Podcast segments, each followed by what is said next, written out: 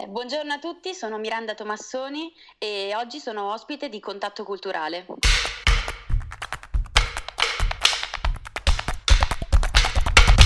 Buongiorno a tutti amici di Contatto Culturale, benvenuti a una nuova puntata del nostro consueto appuntamento.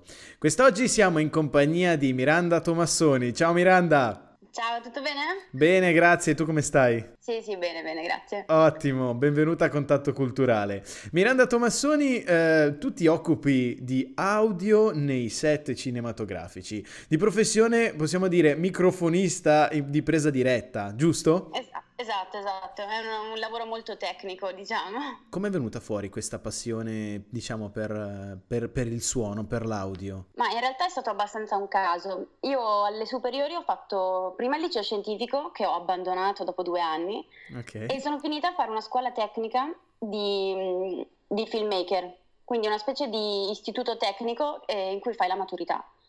E quindi sono uscita come eh, filmmaker o tecnico audiovisivo, una cosa del genere. E già uh-huh. lì mhm. facevamo tutto quello che si fa sul set, quindi regia, montaggio, sceneggiatura. E, e, dopo quella diciamo che è stato fare un'altra scuola tecnica nello stesso settore un po' obbligato, in un certo senso. Comunque a chi non piace alle superiori fare i video, uh-huh. eh, fare, stare sui set con i, con i compagni di classe, cioè... È, piuttosto che fare un liceo o un istituto di un altro genere. Sicuramente io che non avevo voglia di fare tante cose era bellissimo.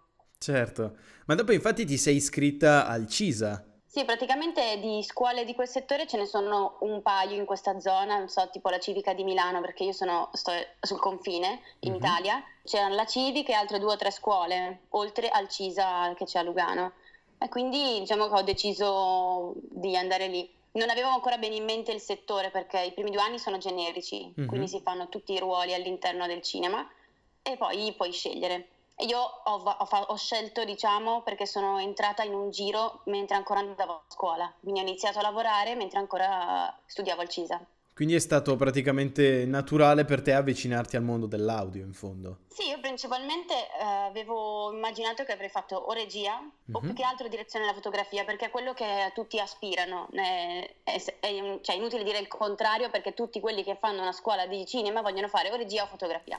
certo. Perché è il mondo che uno conosce un po' di più anche senza avere tante informazioni. Poi per qualche strano motivo è successo che ho fatto uno stage sulla fiction Anda Guerra, non so se l'hai vista, sì. con la vostra fiction svizzera. Sì. E, um, è stato proprio un caso, ho conosciuto un fonico che um, faceva, le, faceva, le, riprese in esterno con, con, su, per questo set.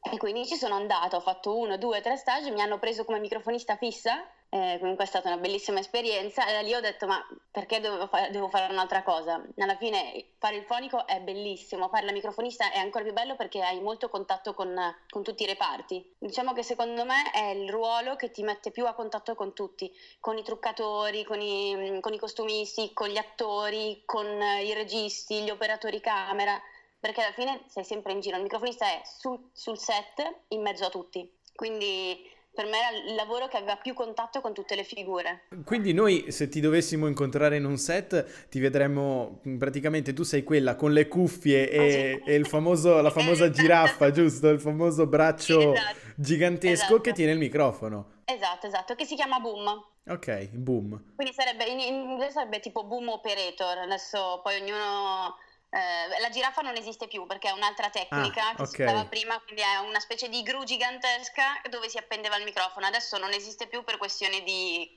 scomodità. Eh, ma eh, spiegaci un po' mh, come funziona però questo, questo, lavoro, perché immagino tu sei all'interno del set, sei praticamente in mezzo a ogni scena, però hai un compito anche importante, quello che chiaramente tu non devi mai essere dentro nella scena, in fondo, giusto?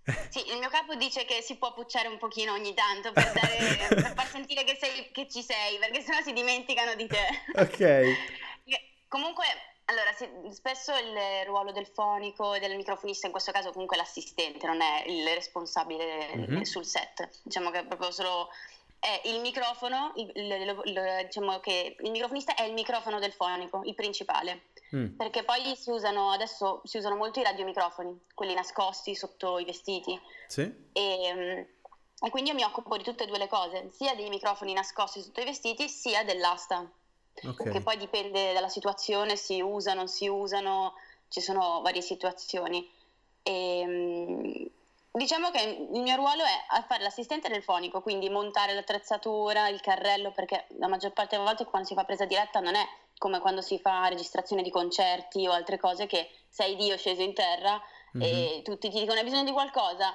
Sul set ti dicono mettiti là nell'angolo, stai zitto e non dire niente. Se hai bisogno di qualcosa non chiederlo. Okay. Adesso sto esagerando, sì, però certo. di solito è così perché è, è, normale che l'immagine viene, viene, sempre prima, la maggior parte delle volte l'immagine viene prima, soprattutto quando si parla di pubblicità, mm-hmm. perché noi facciamo, io lavoro per uno studio di Milano e facciamo principalmente pubblicità. Uh, la pubblicità della BMW era bellissima, mm-hmm. non so se l'hai vista, c'è della okay. BMW e lì c'era anche l'attore, allora quando c'è l'attore è un caso un po' eccezionale, però di solito la pubblicità del brodo, hai in mente? Ah sì, sì, sì. Ecco, lì, abbiamo fatto quella pubblicità lì, è stato stradivertente però ci sono due battute, quindi mm. noi non è che abbiamo tanto spazio. È assurdo che dobbiamo montare la, stesso, la stessa attrezzatura che useremo per fare un film. Ah. Quindi la stessa identica attrezzatura, quindi eh, diciamo il registratore eh, con gli, so, i radiomicrofoni, le tracce, eccetera, poi l'audio in camera, il time code, e poi si fa l'audio per i monitor, e, so, l'ascolto per il regista, la, l'aiuto regia, e tutta l'agenzia, perché sono 15 persone di agenzia di solito che stanno, questo lo dico poi lo nego, che stanno in cuffia a dire ma secondo me doveva fare un po' più così e invece ha fatto, ha fatto così.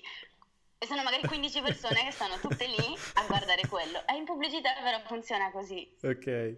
Quindi, Ma... quindi diciamo che noi abbiamo lo stesso impianto che si usa per un film anche per fare una battuta pubblicitaria. Ma tu praticamente hai, cioè tu sei la persona che regge il microfono, eh, tu hai mm-hmm. l'entrata di questo, cioè l'ingresso di questo, di questo sonoro, tu mm, non, non, fai niente di per sé, eh, non è che vai a, a proprio alla traccia, tu semplicemente no. stai alla presa della traccia e poi c'è qualcuno esatto. che già in, in diretta fa, fa, già qualche cosa o... Sì, sì, sì, si fa un... diciamo che il fonico si occupa di questo invece, ah, io okay. mi occupo di pre- di eh, diciamo, captare il suono il più vicino possibile nel modo migliore possibile e il fonico si occupa di diciamo, editarlo in un certo senso perché già in, in, in presa diretta si, si, lavora sui volumi. Okay. Quindi il fonico lavora okay. sui volumi. Io invece mi occupo solo di, ehm, di prendere il suono migliore che può esserci. Ok. Diciamo. Okay. Dalla posizione migliore, poi quando c'è un'inquadratura fissa, per esempio come questa, non è tanto un problema. Quando magari uno sta molto molto lontano, che ci sono 80 metri sulla testa, ci sono un po' di problemi in più. Interessantissimo questa cosa perché noi magari non, non, ci pensiamo, tante volte guardiamo appunto un film o anche solo la pubblicità, non pensiamo a quello che ci sta dietro, no? Tante volte. Eh, ma mh, mm, spiegaci un po', mh, mm, tu che hai potuto adesso avere qualche esperienza, eh, se c'è una qualche tecnica particolare. Per esempio, io, uno pensa, io prendo il devo tenere quest'asta gigantesca, cioè sul microfono, sto lì così a caso e prendo tutto il suono. Ma penso che non sia esattamente quello. Non è, non è, esattamente così, però è un po' come il concetto del fucile. Cioè, il fucile punta in una direzione e tu devi pensare dove, dove stai sparando. Mm-hmm. Diciamo che è la stessa cosa, solo che invece di essere una linea dritta, il microfono ha un'ampiezza che dipende dal tipo di microfono. Okay. In genere quelli da presa diretta hanno un'ampiezza di questo genere, rende più l'idea di un lampione, diciamo, un lampione okay. che fa un fascio di luce. Okay. E tu devi posizionarlo qua davanti. Se lo punti troppo sul collo viene un suono più cupo, se lo, lo, punti troppo sul naso viene un suono un po' più, un po più alto di frequenze. Mm-hmm. Quindi sono tutte le teorie. Ok. Sulla posizione, in teoria dovresti stare praticamente davanti chiaramente non puoi stare dietro la testa perché la testa fa da, da, da filtro in un certo senso, non prendi sì. bene il suono, quindi davanti alla, alla, testa il più vicino possibile, quindi è ovvio che se così sei in campo devi stare qui ma devi uscire dall'inquadratura e poi devi pensare che una persona gira la testa, in modo che hai sempre il microfono davanti al, alla fonte sonora. Ma tu hai avuto anche diverse esperienze su set cinematografici? L'estate scorsa ho lavorato con Marco Bellocchio, mm-hmm. lì è stato bellissimo.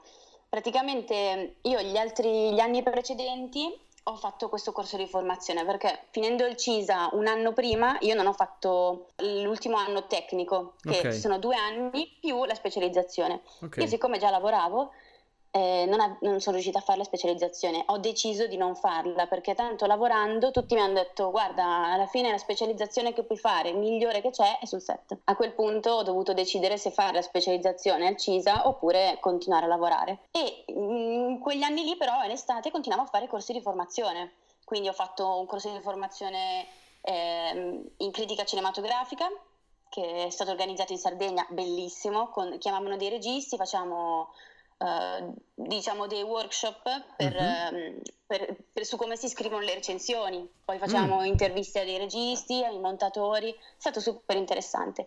E invece un'altra esperienza è un corso di formazione che fanno a Bobbio, okay. eh, vicino a Piacenza.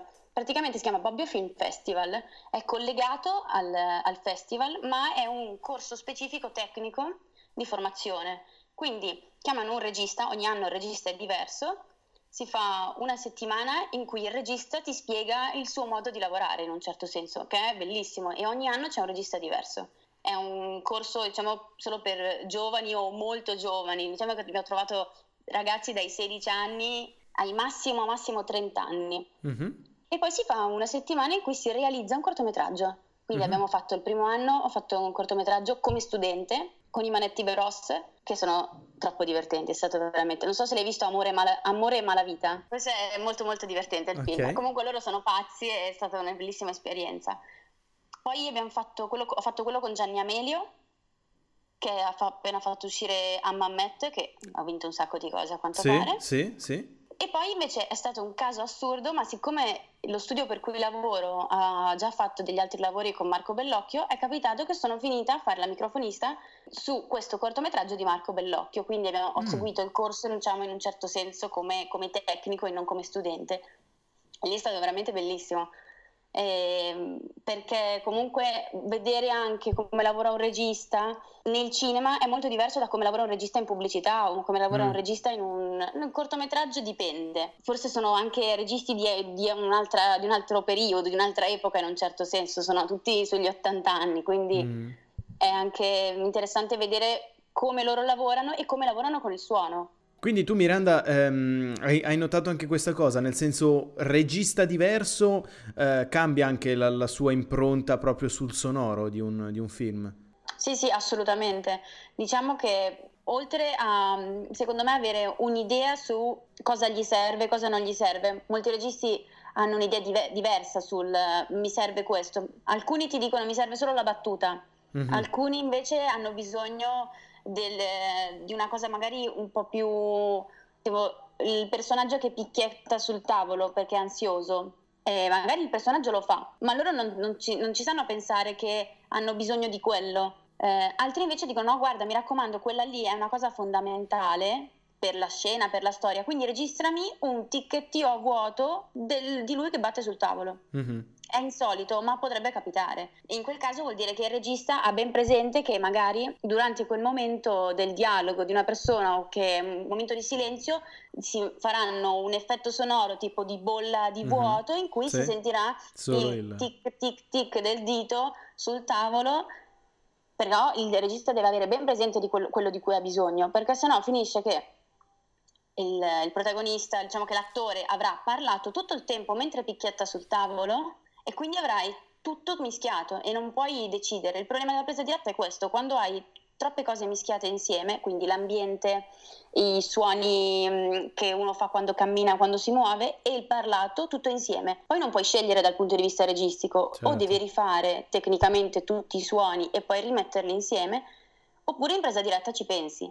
Per esempio, in questo caso se c'è un attore che sta parlando e picchia sul tavolo, noi gli diciamo se non è inquadrato non picchiare sul tavolo, fai finta di picchiare sul tavolo, quindi se, se si vede questo io faccio così ma non picchio sul tavolo veramente, perché certo. dà fastidio alla mia voce. Se poi il regista sul momento, nel momento del montaggio si accorge che non gli piace il tic tic tic sul tavolo perché gli viene nervoso dopo due minuti, allora può decidere di toglierlo, di certo. metterlo, certo. di metterlo più alto e più basso in un certo senso è un ruolo anche che compete al fonico, di dire al regista guarda che questa cosa non la puoi togliere, quindi o dal punto di vista di, regi- di, di regia dici al tuo attore di comportarsi in modo diverso oppure te lo devi tenere così. E spesso il regista dice sì, effettivamente forse hai ragione, oppure no, guarda, non me ne frega niente, faglielo fare così.